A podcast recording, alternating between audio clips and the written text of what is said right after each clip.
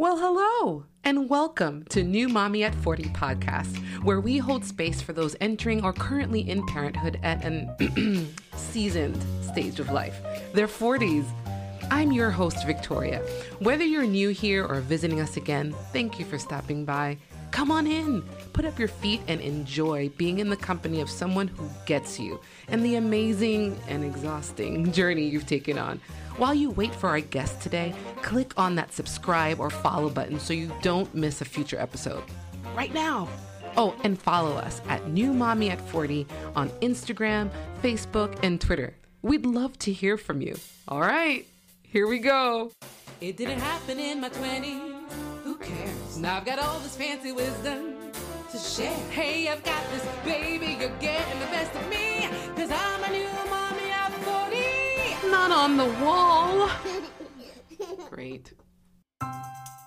Today, our guest is Sarah Farrow, my college friend who is a talented and accomplished singer, a valued executive administrator of a great company, a loving, supportive mama of twins, ages 11 and a four year old, who just so happens to be a proud lesbian. She'll walk us through her experience of becoming a mom over 10 years ago and doing it all over again in her 40s.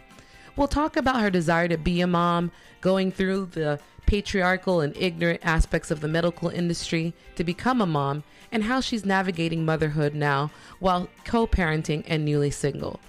Make sure you listen to it all because you don't want to miss a fun and new segment that I'm introducing with this episode the Gen X test to see if Sarah gets to keep her Gen X culture card.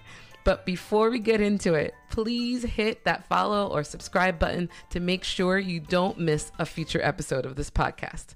Okay, let's go ahead and welcome Sarah to our chat. Hey, Sarah. Hi. I'm so happy that you agreed to do this with me. You know, I've thought of you early on when I was coming up with this podcast, and I just I was too shy to ask outright. And then I put something on, it's Oh. true. I put it on Facebook and he responded. I was like, oh, okay, great. um, Neat. yeah.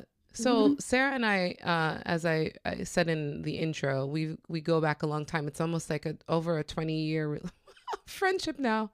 Mm, Sorry, did it, you did you not want me to mention? no, no, no. I'm. Is it twenty or more? I don't know. it might be I've more. No, I said over twenty because we went Yeah, to yeah, yeah. college together. We were babies when we met. Mhm. and now we're both moms and it's just so Mhm. awesome to see you and your family grow Mhm. um, yeah. so uh, it was really important for me to get uh, the the perspective of a family of a same-sex couple because you know i think sometimes and especially in our age range too let me add that because we already know for most of us if you're hetero and you're trying to have a kid how and you have infertility issues right? Uh, or single and trying to do this on your own that's hard and that's that's hard. But then also when you add the component of same-sex coupling and going through that process of having a child then legally proving that that child is yours i mean there are just so many layers that on on in the situation that uh, it was very important for me to get the perspective of someone who's gone through it and for you Mhm. you have three kids so Yeah. when you had and how old are the twins They'll. They're eleven today. yay So yes, so quite appropriate. so you you have a very interesting story in going through this years ago for the for, for your set of twins Mhm. and going through this recently. So tell us what was the process like for you with the twins? And at the time you were in a, a relationship, so you and your Mhm. your partner went through this together. So what was that like? Yeah. Um. So my partner at the time we were married, so we did it the old-fashioned way: love, marriage, big carriage. Um. So we were married in 09 and then we pretty much just hit the ground running and started um, the fertility process right away. And the twins were born in 2011. So that gives you the span. So 09 to 2011 was, Wow. was the time it took us um, to, to have them. And we um, pretty much, you know, two women, two, um, you know, uteruses, two two cap you know two seemingly capable bodies to carry a baby or make a baby. Um, and we knew that we'd have to find a donor and, you know, so we kind of, you know, brainstormed on all that sort of issue. Would we use somebody we knew or a, a you know, a, a, bank and that sort of stuff. Um, but one of the things that we did discuss was, you know, uh, would we take turns? How important was it to have a baby that was genetically ours? And did we each want to have a genetic child? And how many kids would we end up having? So these are all those things that you kind of talk about right away. Um, but one thing we just did know for a fact was that we wanted a family. I mean, there was just no question. Um, and that's really what brought us together in the first place. And so my partner was um, eight years older than me. So I was 29 when we met. She was 38. So no question at all that I had plenty of time uh, to work with. So I was very gung ho to support her to have this child. Um, she had some medical issues, and um, just it just seemed like it was a no brainer that if we had an opportunity for me to carry, um, I would. But the genetic part was that she'd love to try to have children genetically hers. So um, where there's a will, there's a way. Mm-hmm. Um, and so we went to um, Columbia in uh, New York City and did our research. And that's Columbia University, right? Or Columbia University, yeah. Mm. Um, uh, Columbia Women's Reproductive Center. Okay. And I mean, I don't know. I feel like in 09, you know, from a fertility standpoint, it was reasonably advanced, not necessarily with same sex um, couples. So I think I will say that having said that, we were actually, and this seems like counterintuitive, we were able to use that to our advantage. We got in based on the unknown factor. Mm. So it was sort of like being guinea pigs. Mm-hmm. So we came in with this idea of, hey, what if we do this? So we came in with this idea, and I'm and not to say that we're the first people that did it, is, you know, partner 38 going on 39 obviously there's um, something that they call the egg donor program where you have a surrogate. Sometimes um, heterosexual couples do this where they use someone else's eggs um, for a heterosexual couple if the if the female's eggs aren't viable. Um, so we basically replicated that um, and so just but just so some understanding at the time that that was was that like a a, a beautiful new idea? Like that wasn't something that was necessarily offered to you at the time?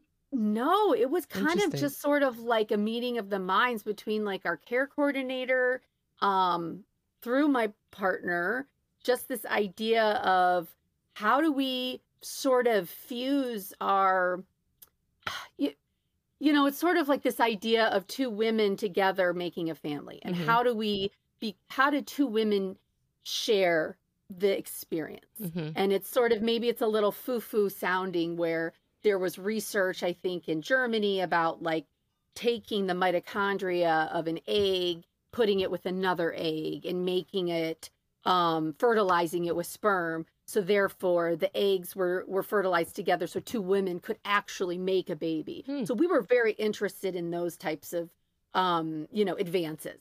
So we were thinking along those lines, like how can two women actually create life together? Mm-hmm. So I think in that that thought process, we were excited at the idea that I could possibly carry her eggs in my body would be two women making a, as close to making a baby together as possible and right. sharing that experience.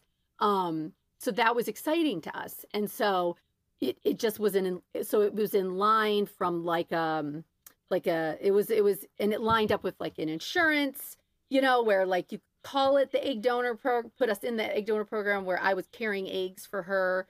Um we were able to go through ivf and it was um and then it just miraculously was covered in that way because then she wow. qualified for medical reasons i had to carry her eggs. And it just it was just miracle miracles. Now were you able to state to these medical professionals that you were a couple in order for that to happen? Or did you have to basically work the system and make it seem as if she was basically or you were basically having this baby on your own with an egg with donor? Yeah. So so i so there were ways um you know things such as um like i said they had to put in the fact that she you know, medically couldn't carry. So I was caring for her. So whether they put us in as a couple or not, didn't matter. Probably not. Right. Um, and just jumping ahead, the child I have who's four, I left a doctor's office because he caters only to same sex families. And because he caters only to same sex families, I was denied everything. Interesting. Because, because you were having this child basically on your own at that time. Because, exactly, because there's no way to prove infertility when you're either single or in a same sex relationship. So that's what I, so by sort of skirting mm-hmm. the same sex topic, mm-hmm. you are more likely to be covered. And there is something very wrong with that. Absolutely. And so, yeah. And, and so, um, here we are making advances as far as being accustomed to same sex support and walking into an office and saying, Hey, we're a same sex couple. We would like to be, you know, acknowledged. Of course, they're going to acknowledge it because it's more commonplace. But that doesn't mean then you're going to get the financial support or yeah. are you going to be covered? Um, and so that I'm not necessarily involved in that now because I'm done having children. Mm-hmm. But if I were to continue in this, I would definitely look for ways to reform that um, because the more common it is and the more insurance knows that same sex families are having children, I, I fear that families are are having to pay more out of pocket. Yeah. Um it was it was different in the past the less they knew about it. Right. Um so it's a, so that's what we found. It's very mm-hmm. interesting that you went from basically uh not disclosing too much at the time to now full mm-hmm. disclosure and you still have mm-hmm. these these issues that come up depending on oh, what yeah. you do. That's interesting. Yeah, yeah. So we um so we basically yeah we were able to do an IVF, um but but what also made the process cool for us is that a woman who's doing IVF, um and I know you've you know spoken of it too is mm-hmm. is it's it's not an easy process from mm-hmm. from the suppressing to then the you know enhancing. Mm-hmm. Well, for her and I, we split it.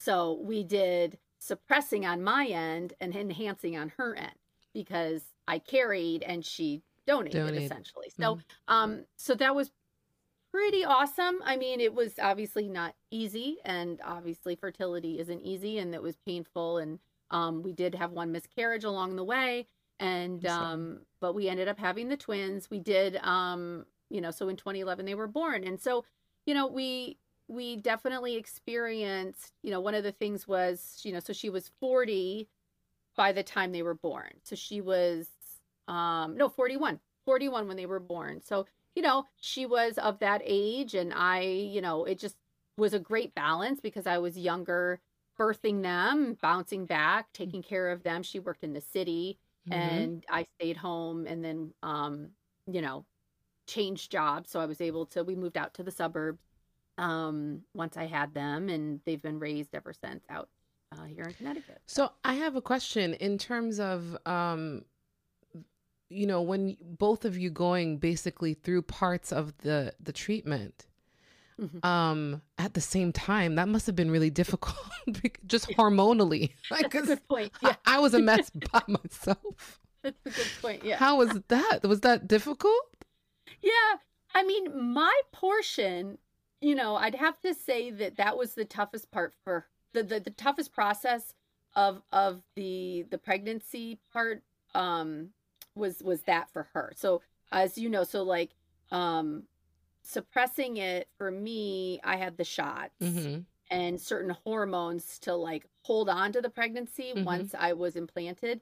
Hers definitely required a lot more um the the hormones were a lot heavier mm-hmm. to then enhance uh stimulate stimulate so the right the ovulation process so yeah. and she was doing it i think in the middle of the summer the final time and she was a uh, producer for um uh she worked um in the city and she was doing stuff and I just remember stories of her being on set and just being like dripping and swollen, and her legs were just puffed up because that's where she was doing the shots. And then she'd have to go off set and do the shots and things. And so, and then obviously the belly getting really swollen when they had to take the eggs and stuff. Um, but it was one of those things where it's like, yeah, but then I had to carry the twins for, you know, almost nine months. And, you know, so we would go back and forth like it's, you know, um, but it's beautiful but, that you were able to share. I mean, you truly did share that experience. Well, that's, that's, the point. You exactly. really did. And there was nothing more beautiful than that. Um, and like I said, uh, I said to you earlier, um, early on in those years, it was it was less common. There was a huge culture shock for us to move um, from the city because we moved to a town that we thought was, you know, affluent, but also a commuter town. So we didn't think twice about like any stigmatized, um, you know, reaction to having a same sex couple or having children. And it was just more like, oh, cute babies. Who's the mom? You know, right. it wasn't like nasty. It was just like matter of fact, like who's the mom? And we just would get so offended by that question because we just, you know, but we always um, would love to say we both are. Right. And, you know, obviously we both were, but no, we really both were. Like we just loved, um, you know, giving that answer because we like legitimately both were. And it, what's called the gestational mother, which was me, tech, you know, scientifically gestational mother, and then she's the biological mother. And then you shared that even with that shared experience, you still basically had to adopt. Your partner had to adopt that, yeah, and the babies in order for that to be a legal yeah. situation. That's so that will bizarre. never make sense to us. That will wow. never make sense to us. Um, there's something about um, like like the birth certificate. So what happens when you birth a child in the hospital? The birth certificate is issued, mm-hmm. and that birth certificate goes to the woman who birthed that baby in the hospital. So I think a woman if she's going to give her baby for adoption or anything same thing. And there's that that grace period before someone can adopt a child. So me being the the the mother birthing the child automatically that child is mine on that birth certificate. So no matter who gave me those eggs um those babies were mine by by nature. Mm-hmm. and so my partner had to adopt in court wow. legally yeah. And, how... and it wasn't something she could do that day. Right. So God forbid something happened, not to say that we were at any type of odds, but you know, pack up the car and drive cross country with the you know what right. I mean? Like she's sitting there knowing that legally those aren't her babies until we went to court to actually get them, you know. That's an emotional in, process. In and how long how long after mm-hmm. did that process start and how long did it take? Do you remember? Um, yeah, well, luckily, I mean, you know, you work with the right lawyers. They know that it's a ridiculous law that that that it just shouldn't exist. Um, and I'm really bad at it because it's not anything that we had to like follow up on once it was done. But I, I, don't know if the law's been changed. Um, and it could be a very state specific law. Um, but we we did work with a great lawyer who was able to get it moved along pretty fast, but in if you're in New York City, you're dealing with a much bigger court system, mm-hmm. and I mm-hmm. think it goes very it's very formal. Luckily, we were in a much smaller system, um, but they also the formality if you've ever adopted, it requires home visits, and it could be like you know they could just show up at your house anytime they want and and that kind of thing when someone like us when we're actually a family and then we got married and we chose to do this and then to get a home visit where you're taking notes on us and that kind of thing seems kind of um kind of ridiculous but no um, it is yeah. and but uh, you know yeah. it just it's thank you for going through that again for us and you know our friends listening just to understand that um these kids are wanted you know yeah. and you went out through a lot to have them and um right. I just think it's very good to highlight that. I wanted to ask you too, did back then, because you know, I've I haven't recently gone through the IVF um, uh, treatment myself. Mm-hmm. My particular fertility specialists do not, they do not support necessarily multiple eggs being transferred.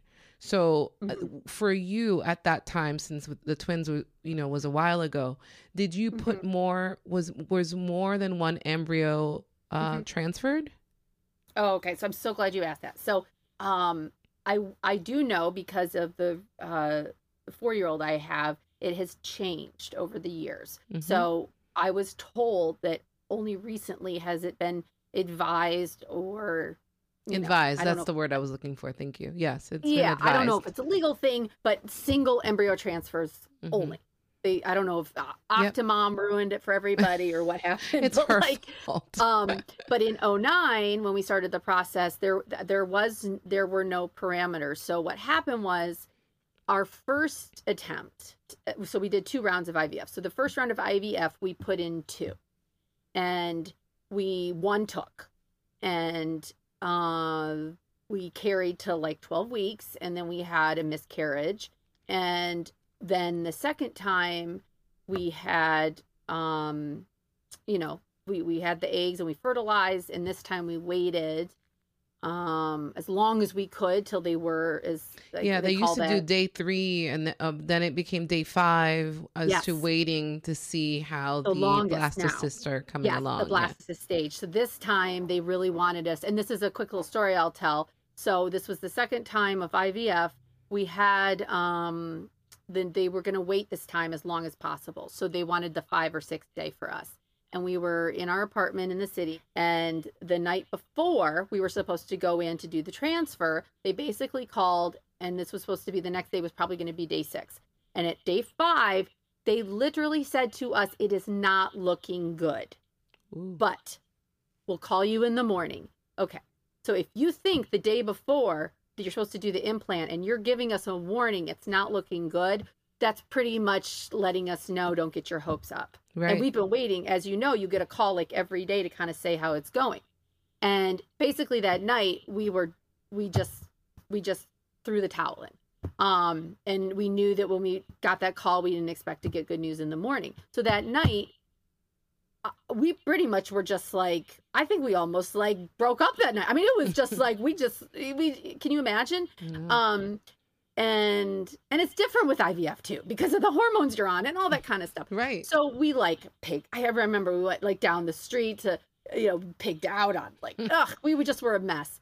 And then we get a phone call in the morning at like, you know, seven in the morning from Columbia. And I pick up the phone and I'm like, what? Hello, you know, like waiting for that call. And they're like, oh, hi, um, this is Columbia calling. Um, uh, we, we, we, we have uh, embryos to implant.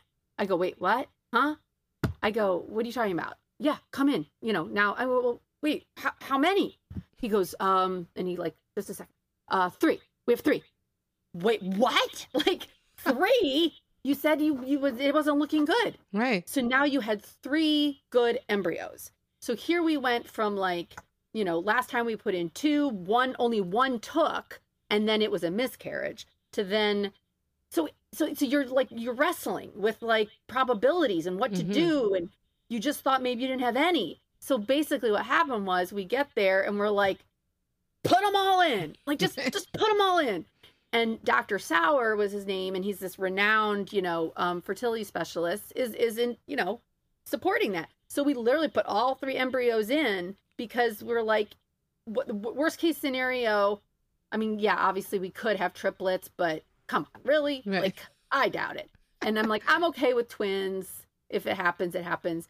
And so, yeah, so we put all three in, you know, and that's what we did. And we just risked it. And then I will say there are numbers that you get when you find out if you're pregnant or not. There are these certain levels. And then as that happened, I was getting very high numbers. The. HCG And then I- levels, probably. Yeah. Yes. H- what- right? Yeah. Yeah. And it was so high. And I'm like, holy shit, holy shit. It's Don't triplets. be triplets. Don't be triplets. Please don't be triplets. And then finally, then you start to get the cramping, all this kind of stuff. And I was coming home. I was at work and I called her and I was like, we got to go to the hospital. It's either cramping from a miscarriage. I was like, all like it could be anything. And then when they did the ultrasound, um, they basically, this is funny. This was, they start doing the ultrasound and she sees all three. And I like, I about fell off the stretcher. But what's interesting is that only two had heartbeats. I say that as a testament to my like like miracle uterus because that means that the embryo still attached. Yeah. So it ended up all attaching, just only two developed into Right. the babies I have now. But the third ended up sticking anyway. And anyhow, so Yeah. So there I could have been it. some some chromosomal, you know, Yeah, or just- abnormality yeah, or something. But that's a very But, positive um, way uh, way to look at it. Yeah, like yeah, they yeah. all But stuck. I have my four year old, so he's the he's the third that was, you know, um meant to be here. But um but yeah, I totally get it now. I just think that um, you know, the money that goes into it, the just I you know, it's such a hard decision to make when you some companies who give you insurance and all and you only get maybe sometimes IVF benefits it's just once a year hmm you can do Or and maybe so once a lifetime. I mean, once a lifetime. one so of I my- can see. Yeah, because Yeah. in my situation, one of my because I'm I'm I'm insured uh, th- by myself or through myself, and then I'm self-insured, I should say, and then Yeah. I'm under my husband's benefits, and under my insurance, it's one time, lifetime wise, Oh gosh, yeah. and with his, it's three times in a lifetime. So just how different, like, and I can just say the name of an insurance company that, but that doesn't necessarily mean that you and I have the same plans, even if we exactly. you it's know, and- job specific. Yeah. everything. and for, And I especially can tell you, yeah. And I learned that the third, the the this last time around. Mhm. Um, It's which- very, yeah. it's very Mhm. interesting. And then I found out too, you know, for me it was uh kind of like do it now or don't do it because I was I was uh, doing some research and I realized that there are some insurance companies, thankfully not ours, but some. Once you get to 44, they won't even cover you for your with your own eggs. They only will cover if you use an egg donor. wow. The patriarchy of it all, right? Wow. So Okay. so that you know, it's yeah, insurance or egg freezing too. Egg They won't pay freezing. for egg freezing at a certain age. yeah. Yeah. In the process of parenting um co-parenting along the years even when you were to, together Yeah. what what were the biggest challenges that you faced as a same-sex couple when it came to your children and raising your children Um, definitely the roles, without a doubt, so much because, like, I didn't, you know, by by sort of, I guess you could say I've rose my hand like wholeheartedly to carry because I knew I always wanted that experience to carry. I never thought for a second that I wouldn't as a female. I'd be Mhm. carrying children in my in my belly Mhm. um whether or not i was with a man or a woman it didn't make a difference to me um did that put me in that position though to be sort of the female versus you know and then be with a woman who then played the male role and that sort of thing.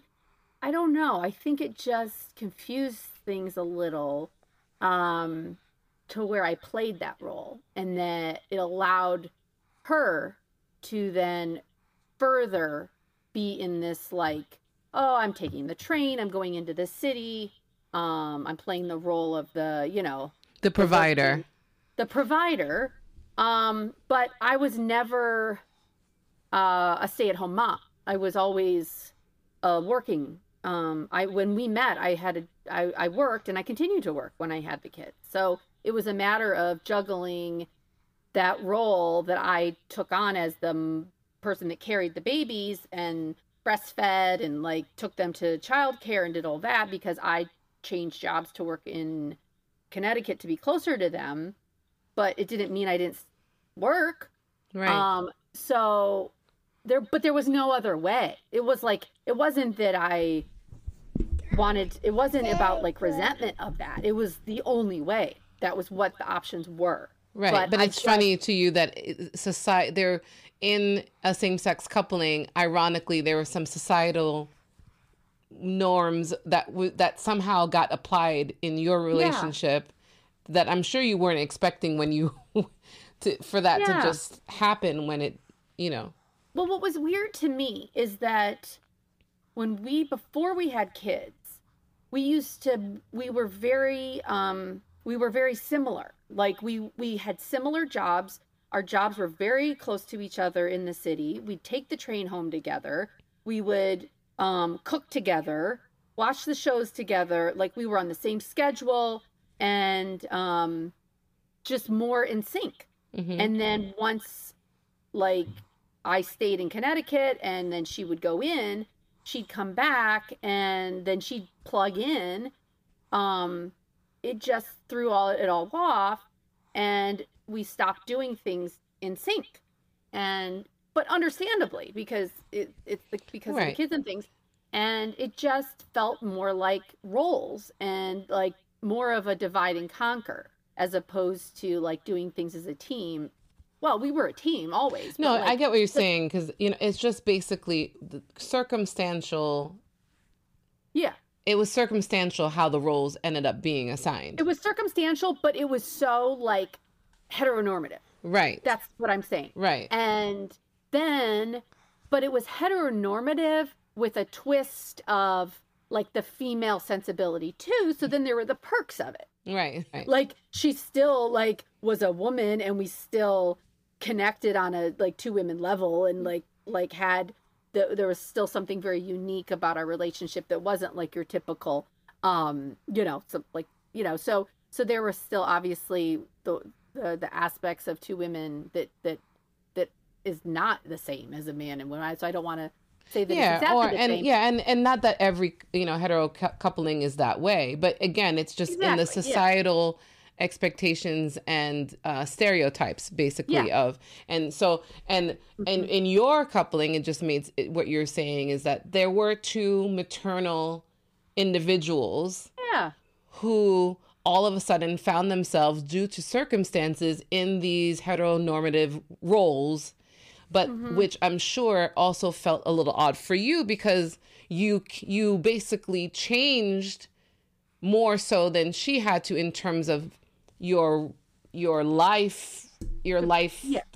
schedule and and you know just normal happenings because now you were not a stay at home but you were kind of like the mom quote unquote role and you I'm sure there were sacrifices that that came with yeah. that total sacrifices and I, you know what, as you're saying that out loud, I'm also thinking that it not necessarily is of our doing, but it could also be people around us because it's how other people saw us. So if people saw me coming into work and then saying, okay, got to go pick up my kids, they're going to treat me a certain way.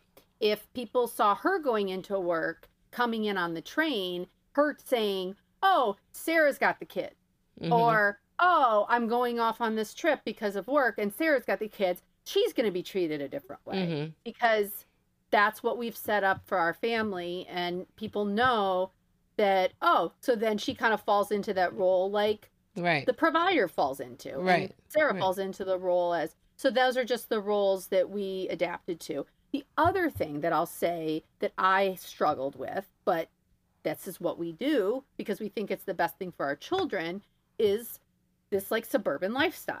Mm-hmm. And for me, I greatly like loved like New York City. Like I truly believe there was a way to make it work. But it looking back, no, obviously. Like right. push would have come to shove. But eventually. you weren't ready to leave the city life. That was also part of your identity at that point too. Identity wise, I wish there was a way as a gay woman to make the city work. I wish there was a way to merge the the the diversity and and the the the flavor and the color and the and the culture everything that that that I had in the city to live a comfortable authentic life but have the comforts of the suburbs. Yeah. And so it's hard to find. And believe me, around 09 that's also what we were hmm. looking for. So you would look at like like oh oh Maplewood, New Jersey is the Brooklyn of New Jersey, you know, yeah. or where can we go and afford where we can still maintain sort of that like hip not hip, you know what I mean? But no, like, it's okay to say hip. That was lifestyle. Yeah, that um, lifestyle, and yeah. but it seemed like mm-hmm. you know from the outside looking in, it seemed like you eventually found your community though of other moms or other parents that were same sex yeah. coupling. I think I think kind so. right? I think it was just tricky in the beginning because I had my own hangups and my own like stereotypes of people that I met here. Mm-hmm. So I looked at them a certain way. Oh, well they're driving a Range Rover. They're not going to like me or you know, and so I I judged them maybe. Right. Um and so I've learned over the years you find your people. You yeah. find your people eventually. And I think um you know the the tough part as well is um you know w- you know for the longest time we would bring our city friends here Mm-hmm. So it was all about trying to attract our city friends. A lot of times we were trying to actually recruit our city friends and be like, move here. But then I learned like, no, embrace embrace the community that exists already here right um and have it work in our favor so i've re- and it's actually funny is that um a lot of us obviously that you know with quarantine and covid i'd learned more to embrace connecticut than never before just because well, everyone we else from the city was moving too. Right. Yeah. Everyone was leaving the city anyway. You just did it so earlier. It kind of grew on me, yeah. and um, and uh, and I'm and I'm and I'm pretty good with it. I think um, you know, it's it's been a really I've I've we've we've started a whole like pride um like committee for the town and we started a first pride rally and the and the schools are doing some really amazing things with um with pride as well. And um and it's been really exciting and and I'm just really proud to to have been raising my kids here. And there's so many great families and community and um and and you know what? And and again we're like an hour from the city and and the kids know the city and um yeah you mentioned when we were getting ready for this that you take them to the city every chance you oh whether get, they like right? it or not i mean it's like they'll they'll complain sometimes and they're like the funniest thing is they have this idea that everybody smokes in the city. It's the weirdest thing. They're like, everyone smokes in the city. I was like, I I guess so. That's their like takeaway. That is hilarious. That of all things that they that they take from the city is like a lot of smokers here. Yeah, yeah. They're such anti-smokers, but that's that's that's actually a good thing. That's a good um, thing. Um, yeah, yeah, yeah. When you got home from delivering these two amazing little beings. How, uh-huh. What was that like when you went home and you went from being a family of two to four? Right. Well, we were a family of three because we had a, a little Yorkie. Oh, I'm sorry. you already was, were dog moms. Right. We were dog moms. Um, but I was accused of sort of neglecting the dog once we got home with the with the twins, which was was somewhat true. Um, which, is you know it's all relative i suppose. But um the twins yeah that was it was a rude awakening because obviously you're in the hospital and you have all the care in the world around the clock and then you're home and it's like bam here they're yours. Uh yeah it wasn't easy. The one thing um you know is obviously you want to do everything that your mom did or that you think you're supposed to do which is which is breastfeeding so for me anyway mm-hmm. um and I was like, of course I'm going to breastfeed and I'm going to do it at the same time and they're going to be fed. So that was probably aside from like trying to get them to sleep through the night and try to feel like, you know, we had, you know, normal um sense of, you know, sleeping around the clock, which that doesn't happen with anybody. Um was was was the was the breastfeeding. So they did the best they could with us at the hospital. They gave us a pump and you know it takes a few days to kind of like have the letdown and all that of the milk but what happened was we struggled that was probably the, the most stressful part of having twins because you have two babies to feed and uh, not just one and that's their nutrition that's their life that feeds them and mm-hmm. i guess i had this impression that I would, that's how they eat. And we're going to save all this money on formula and it's going to be amazing. I mean, here we were thinking cloth diapers. I mean, you think all this, this stuff, you know, when it's your first time, but, um, that it didn't go that way. So I learned a lot about how we produce milk as women and, you know, size does not matter ladies um, when it comes to making milk um, i am a size i guess D in my in breast, but I do not produce what you would think. Um, oh. I guess it has to do with your your number of milk ducts that mm-hmm. you have in um in inside and we are born with what we have and so when i was producing milk i just was not producing enough milk to feed two newborn babies and so i felt very shortchanged i felt horrible as a mother that i couldn't feed my babies and I felt really um, deficient, literally and figuratively. So we went to a new parents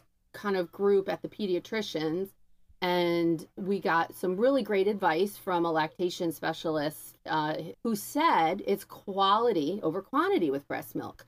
And so basically, think of breast milk as as like vitamins. Think of mm-hmm. it as a, a nutritional boost. So what it has in it is the nutrients to fill them. It's not so much like filler to make them feel full, right. but it's basically it's got the goods. Right. So don't feel ashamed. So basically take pick out a formula, you know, that, that, that you like and supplement it with the breast milk. So that's what we did. And so basically, I would take, um, because what was happening is I would put them on the breast and they basically would just, mm, you know, like a pacifier, basically just sit there all night. And then they would cry and be hungry. Oh and so it was like, well, that wasn't fun for me. Um, and yeah, so basically, what we did was that I would just get the pump and I would pump and whatever I could get out and then I would add it to the formula as like a boost, basically. Oh, and um, and then that. they would drink it, and that would be their meal.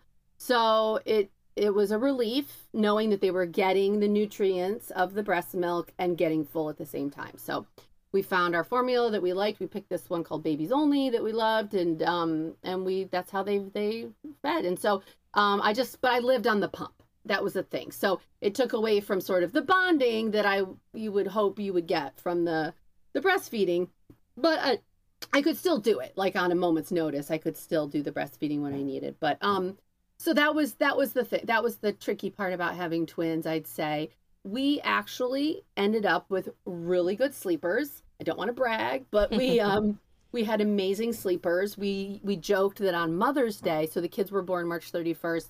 So Mother's Day, March, I guess, you know, 10th or 12th. Um, we we actually this is how we tag teamed it. So we basically decided that we would just take turns with sleep. So as twin moms, we would um as opposed to both of us being under, you know, like like sleep deprived. Yeah, and being zombies. night on, night off. Yeah. So um in the room we you know, one one person would take them. But what happened was we were supposed to have them fed every, I guess, four hours, they would say. And what was happening was they were sleeping through their feedings and neither one of us were telling each other um, because we were like i didn't wake him up well i didn't wake him up because we thought okay we're starving our kids but truth be told if they're sleeping then they're sleeping that right. means they're, they're not hungry to wake up and then then um, mother's day i think was a day that we realized they slept through the whole night and they were only what, three months so we couldn't believe it so we had we had like champion sleepers and to this day at 11 um, it's still a problem. There's there's still champion sleepers. They yeah, honey. Okay. Yeah, let me let me just yeah, grab a water. No problem. Okay. So speaking of champion sleepers, they sleep in, and then I get up and do stuff, and then they're like, "Okay, now feed me. Do all these things for me." Um, what's, what's your favorite thing about the twins? They, they're definitely silly.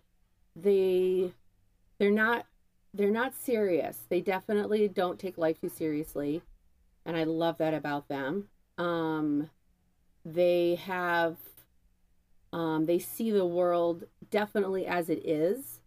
They're realistic, you know. They definitely, um, you know, they, they, there's like a maturity to them, but they also know how to be kids. That's nice. um, you know, and I think also with them they have like like you can put them in a room with like grown-ups and they'll fit right in and be like right they'll like at any you know and they'll be in a room with like little little kids and they'll and they'll be able to just like play and be on the floor and do all that i think hmm. they're just they, they just like fit in in any scenario you know they're just they're just really comfortable um you know with who they are in, in any scenario so um you know so they're just the kind of kids you can take anywhere that's and, awesome. Um, they sound very balanced yeah, yeah. I don't I don't know why, but they. Well, they have two great parents. right? Yeah, they have two I'm, great I'm, moms. I'm happy for that. I've never had to like force them to do anything. They're definitely, definitely great, great, great, great kids. So. Yeah. Well, mm-hmm. you know, it's important, you know, to have this conversation because it sounds like a normal household, right? And there's so yeah. much going on in the world right now, especially in states like Florida, that um, are yeah. really trying to silence the you know the the normalcy of just families and and respect all kinds of families. So it's uh it's nice to hear. Sounds like a regular family to me, right? Yeah, yeah, no, they were uh, just talking about that yesterday too, and just you know, it's a weird time. Wrap wrap my head around it. We had um, it's funny you mentioned it because even here we were planning um our own, you know, our first Pride Day, to not this year but last year, and even you know even we struggle with it here. You know, I mean it's not it's it's it's made the news in Florida because it's a legislative conversation but eh, you know but even just in, a, in in other towns people wrestle with what to do mm-hmm. and um i get it i mean you know everyone has different values in Absolutely. their homes but um you know pe- and people want to be sensitive and even us we do you know as as an lgbt family we want to be sensitive to other families and um and uh, but we're not looking to write anything into legislation to tell other people either. Um, but we had a, an instance where we were we were told, you know, that that people weren't comfortable using LGBT in in a day of celebration in in the elementary school level, and so we had to call it something more quote unquote family friendly called UBU Day. And mm. my child, which I actually am okay with. Mm-hmm. I don't think it's it's it was a more it was all inclusive. It, it sounds like an inclusive title. It's it's it it's, was a very inclusive title, yeah. and it didn't need to be specific for elementary students. Mm-hmm. Um, I didn't have a problem with that at all. It wasn't. It didn't say don't say gay. It just was let's just all celebrate all of our differences. Well, that's the um, thing. What, it's like it, if the conversation is had, and if there's an actual willingness to see uh, the side of a family that's LGBTQ, yeah, um, then you can co- if you have a conversation, then you can come up with things like this where it can still be inclusive of everything, which is one of your passions in diversity and uh, and mm-hmm. um, equality and inclusion. Is yep. that it, mm-hmm. it's about a conversation. You have to be open to to actually mm-hmm. come up with something as a community that will fit mm-hmm. everyone's needs. Um, yeah. I but, just read yesterday that a a, te- a, a gay teacher is, is is is you know resigning because she's uncomfortable to teach in in the school district because does that mean you know the, if she speaks of herself or something come you know I mean she's it, it's yeah where it wasn't worth losing her career over mm-hmm. yeah um to change the tone just a little bit because I want to get into because just to establish this clearly when you had the twins, you were in your early 30s. Your mm-hmm. partner mm-hmm. at the time, your wife at the time, was in her about to turn 40. So she was already. So she by was, the time we had the twins, she was 41. She was 41, and then mm-hmm. years later, now mm-hmm. you start hearing the tick tick tick of the yeah. clock. So, but before we go, that I'm trying a new segment out on mm-hmm. my guests, and I'm you're going to be the first one. Okay. Okay, and this is just to establish our Generation X membership. So are you ready to, to play? Okay. Sure. Okay. Easy questions. Debbie Gibson or Tiffany? Oh, Debbie Gibson. New Kids or New Edition? New Kids, New Kids. oh, Mad TV or In Living Color? Oh, In Living Color. Boom. Molly yeah. Ringwald or Winona Ryder? Winona or Winona. Winona. Yeah. Is it Winona? Winona? I, I don't know. We're not friends. She, will be all right. Johnny Depp and Winona Ryder, or Lenny Kravitz and Lisa Bonet. Oh, probably Johnny and Winona. Yeah. See, it's got to be Lenny for me. I just always yeah, wanted to be a fly in the wall of those two. I know. I know. Um, I know. Ferris Bueller or Breakfast Club? Oh, Ferris Bueller. Yeah, me too. Okay, and now the mm. last question. It's a tricky one to make a Polaroid pic develop, do you shake it or blow on it? Shake it. Boom. Definitely. like a Polaroid picture. De- yeah. That's a good one. Definitely Gen X. Definitely. Great question. So Great now, thank you. Uh-huh. So now we can get into mm-hmm. your your your clock ticking. Okay. when did you find yourself thinking, "Oh my goodness, I now have an opportunity to be a mom with my own eggs mm-hmm. and the time how what when did that come to your to your heart and your mind of mm-hmm. oh i think we have one more that we'd mm-hmm. like to meet one more child and yeah well i guess um i mean lucky enough i was young enough when i had the twins that it wasn't anything there was no hurry to mm-hmm. to think like that um you know i pretty much had the bulk of my 30s to be a mom to the twins and enjoy and not not even even think um or rush. And i guess maybe the fact that my partner was older and we had the twins and and and you know fertility you know was what it was. We had so many friends that were older um having children and the reassurance that it wasn't like oh you got to do it now. You got to you know you got to get in there and and and and and have your children at, at, at 30 um and so so my 30s were were really nice. I mean i just i just you know we not nice in the sense of raising twins and you know the mm-hmm. you know um but uh i feel like also um you know i thought well it would be really nice to know what it's like just to have one child you know you know instead of having two at the same time. Um but four, maybe, I think, when the kids turned four. I was probably thinking, you know, I guess how old was I then? Probably 35, 36. Um, and I thought, you know what? I should probably start, you know, thinking about it. My body, like, um, I know that when uh, we were preparing for the twins, you know, like she had done a lot of like diets and vitamins and and a lot of things just to prepare. Um, I know like you know, abstaining from alcohol, a mm-hmm. lot of mm-hmm. like things just to detox the body um, when it comes to fertility is super important. Um, so I was thinking about things like that. Um, and, you know, obviously the conversation between us as a couple, because I think we kind of got used to our lives just as they were with just two.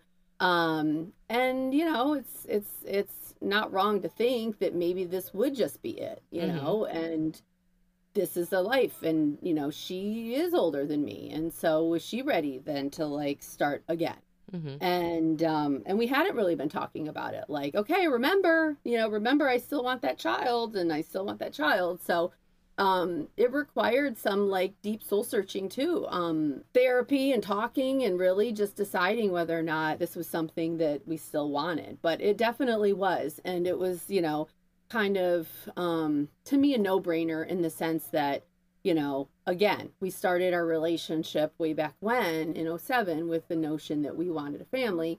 And you know you know one i'm an only child. And uh you know two i had lost my mother um you know at an early age. And uh you know and and i just you know i'm very very close to the idea that we we were here on this earth to you know, whether or not gay, straight, however it may be, to procreate and to mm-hmm. have family and to to create that legacy. And um and also as an only child, I mean, one thing I will say is like I watch these kids every single day in awe to see the fact that like the experience that they're having like right now is something I never had.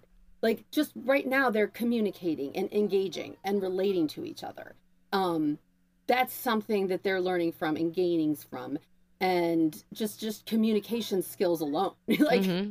you know um you know not to say that my life was so sad and and gloom and doom but um just just to have that experience of having siblings and growing up together um it's really really beautiful.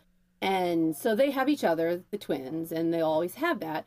But um yeah so so it was it was time to prepare and so i think that um you know financially though i mean that's just like uh and you know i'm not going to take a second mortgage out on the house though i mean right. it's like yes it was important obviously right, right.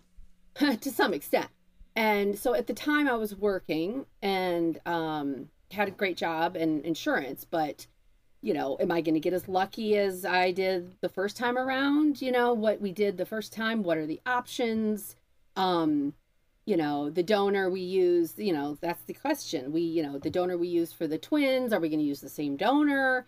Um, do we have, the ability, you know, am I going to do IVF? I don't want to end up with twins again, you know? Right. Um, do I have insurance to pay? Do I want to do IVF or if I do IUI?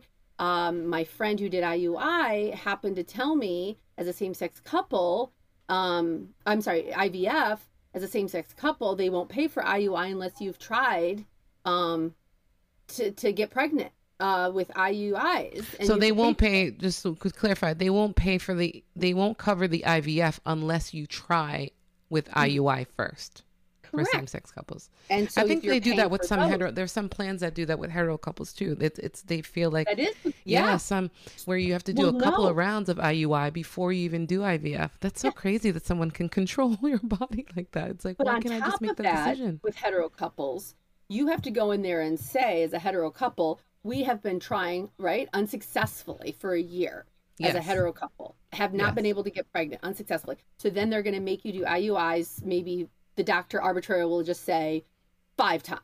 Right. Okay, so then you got to go in there five times. Well, guess what? For uh, a single parent or a gay woman, I have to buy sperm five times or use five times if I know somebody. Sperm at a at one shot could Yeah. be six hundred bucks Yeah. or a thousand bucks. So that every time I do that, that's going to cost me. So that's even though an IUI, and then the IUI cost of however cost that is at the doctor's office. So there's a cost right there. So so that's a burden. Um, and then the only reason I wanted to do IVF is that your chances are much greater because you have an embryo, Mhm. and then they put it in, and then you hope for it. Um, and then that's when I found out that the they were just doing the single embryo transfers and stuff. So there were all these things to think about, and so it was so daunting. So my first experience in like exploring it was: is my body ready? Is my body capable? What is my my my?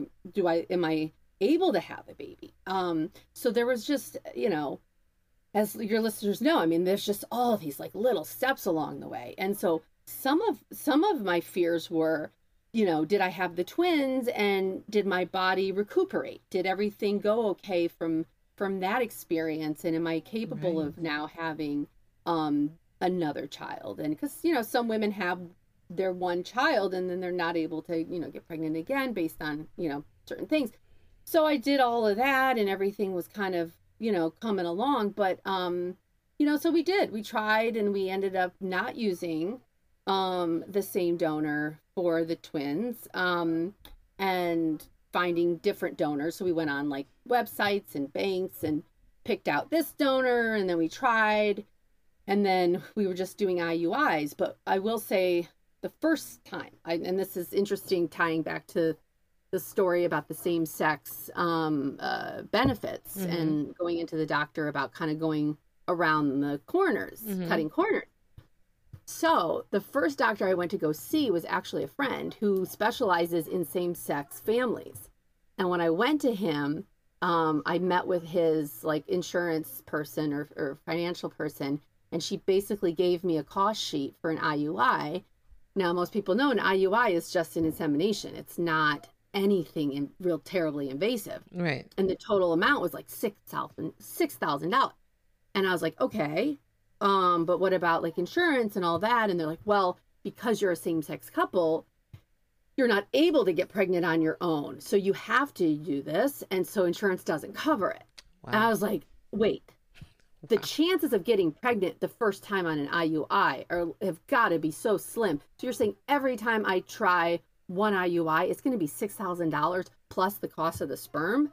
I'm going to be like out, like Yeah. like I'm never going to have this child. Like this is not just. And I sat and bawled in this office, thinking I'm never going to have this baby. I'm never gonna. I'm never going to have this this child. That's it. This is it. especially walked out of there- especially and just to be clear it's not that you're not thankful for the twins you wanted an opportunity though to be the egg the, The genetic, the biological- biological mother of Mhm. yeah Yeah. this time I mean, yeah, I mean, I'm a mother. You know, these are my babies, and so you know, the idea of and and they un- and they even understand how how DNA works, and you know, and they know they were in my belly, and their connection to me is they know that they're we have these conversations about my blood and that they have my blood because they were in my body, but they know that they were her eggs. So they have her, you know, they have her genes, and it's a really cool story that they get. Um, and then they also know the genes of Ever, you know, Everett. So it's it's it's a very scientific discussion that we have about all of that, but it has nothing to do with, um, you know, A they- lack of they- love or a lack of No, and and also too like sibling wise, like right, this is their brother right. there's no d- distinction between because he came and i think the connector which i think is such a beautiful thing you know not to pat myself on the back but is me like Yeah. i've connected these these babies together through me i've carried these three children and therefore our brothers and sisters they can't stand each other most of the time Just as they sh- as, just like a brother and sister don't. dynamic would would, would do. Yeah. exactly which all the more reason tells you that they're siblings but um but no so that was a really um so i wish i could be there i wish you know what i want to say i would be there standing outside that same sex fertility clinic for for people who walk out of there going i'm going to have to pay out of pocket because i'm going to tell you you don't because it's it's there that it's unfortunate that we have to play by the rules as same-sex couples. So what i ended up doing and then i spoke to a friend who also said yeah she got a phone call from insurance saying that they called and said you know what is you know what are they going to do? Come into your home and like check on you and see are you sleeping with a man? Are you sleeping with a woman? And so i just went to a new doctor and i just went in as a single person instead. I just said you know what? I went in i said i want to have a baby. I can't get pregnant on my own. I've tr- and i just said i didn't give any specifics. I just mm-hmm. said i can't get pregnant on my own. I've tried to get pregnant and i can't and i'd like to get pregnant. And that's it. I didn't i didn't give him any background because unfortunately the person before knew me and knew knew my partner and and used all that and it and it worked against me. And mm-hmm. instead i just went to a new doctor instead. And instead he said okay well and then here's unfortunately and no, no offense to the person i went to insurance the new person did a better job digging into my insurance and i ended up having full coverage of iuis No. so it really had nothing to do with it. It was the fact that my insurance covered IUIs uh, um, as an office. it turned out to be As an that it was office visit? literally an office visit. So I had a thirty dollar copay every IUI. So it wasn't six thousand dollars. It was thirty dollars, No. and it had nothing to do with whether I was gay or straight. Yeah. So it and so so so kudos to back and and and who did I end up with again? Columbia. So it was. Oh no no no! I'm sorry. I love Columbia, but no, it was Yale. So I ended up going to Yale for Some fertility. other Ivy and- League.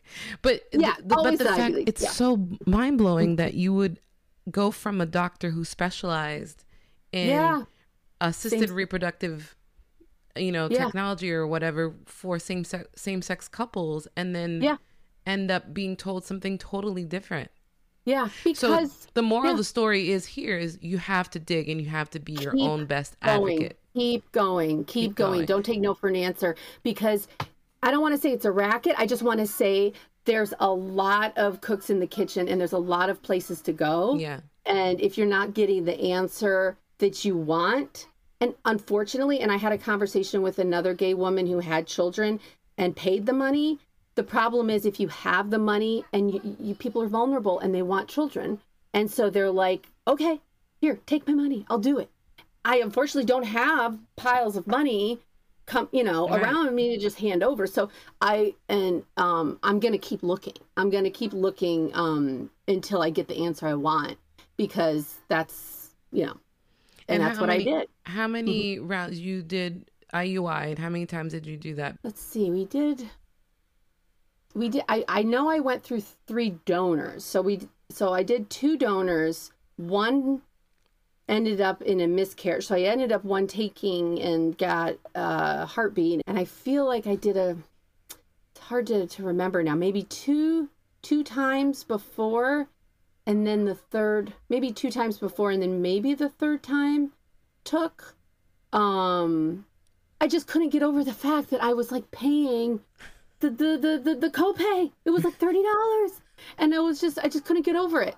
And i think and i think the cool news is that we still had sperm left. Like that was the good feeling was like there was still a surplus. Like we didn't run out. Like there was still donor options material yeah. Left yeah. if we if so so it wasn't like it was like this desperation and he was there and the fact that um but i but i will say that like the age that i was at there was a moment of and it was a conversation that we had a little bit was should we is there a moment of like are we sure like should we wait or sh-? and, and it was like why it was one of those questions and i'll say this like to listeners and this is only coming from fertility doctors. Why?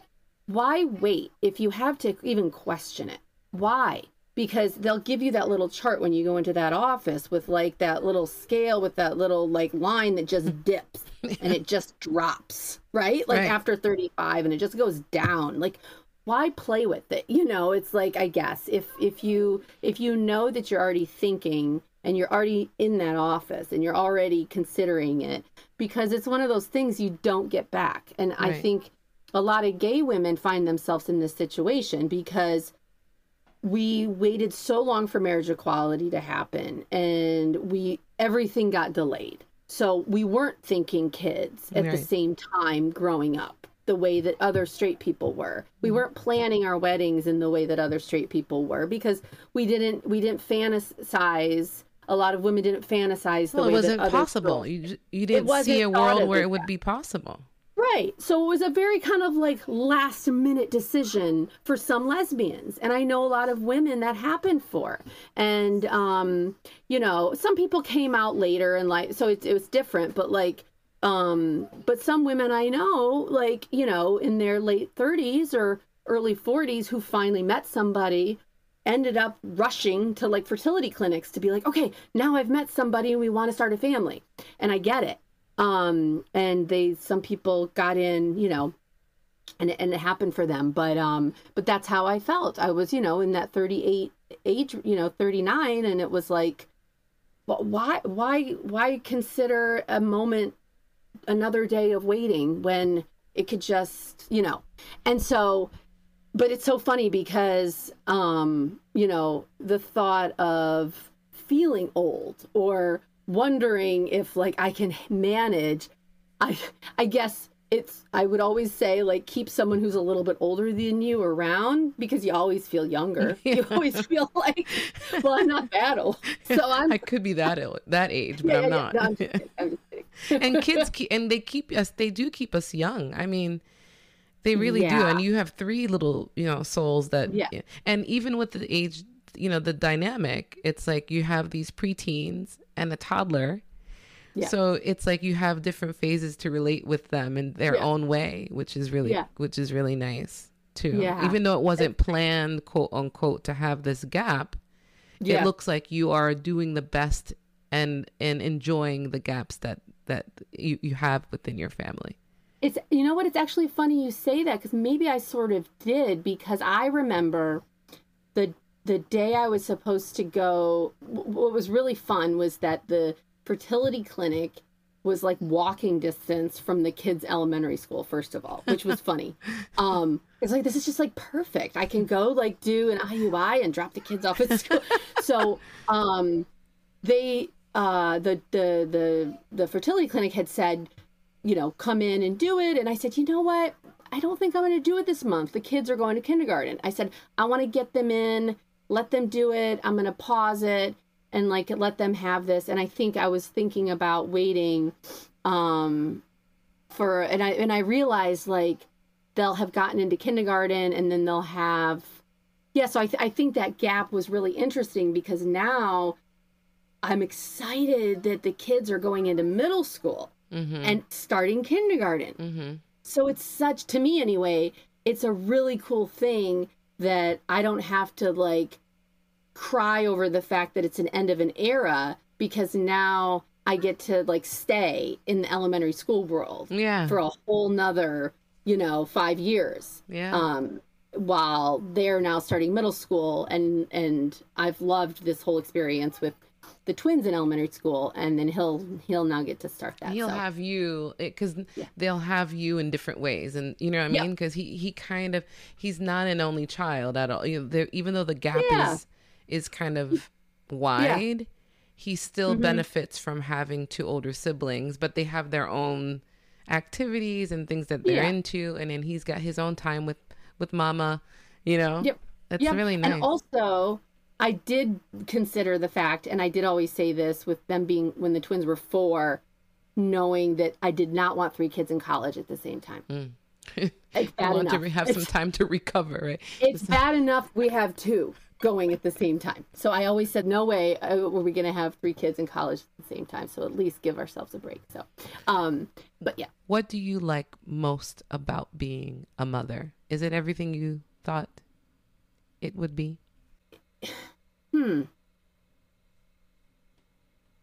I guess I like the most about being a mother that back to what I said about being the only child, it's having a family like having people in my life every day, like being with them and relating and having people that I'm I'm like growing I'm I feel that I am growing up with them.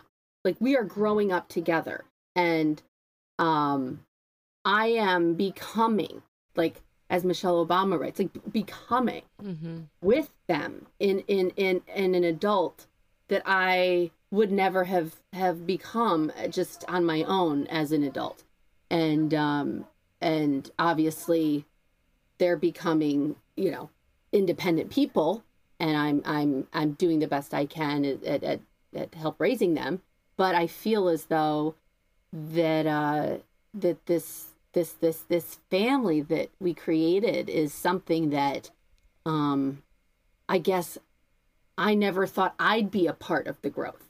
Like i just figured like i'd be this authority figure and i'd be going to my job and i'm doing the carpools and i'm shuffling them around and sending them to where they need to go but i didn't realize like how much it would really really impact me mm-hmm. and and sort of like how integral uh, integral i would be to the process of parenting and like what what how impactful it would be to my life. And so it Im- impacts how i do my job like how a be- like what a better employee i am and how i do that.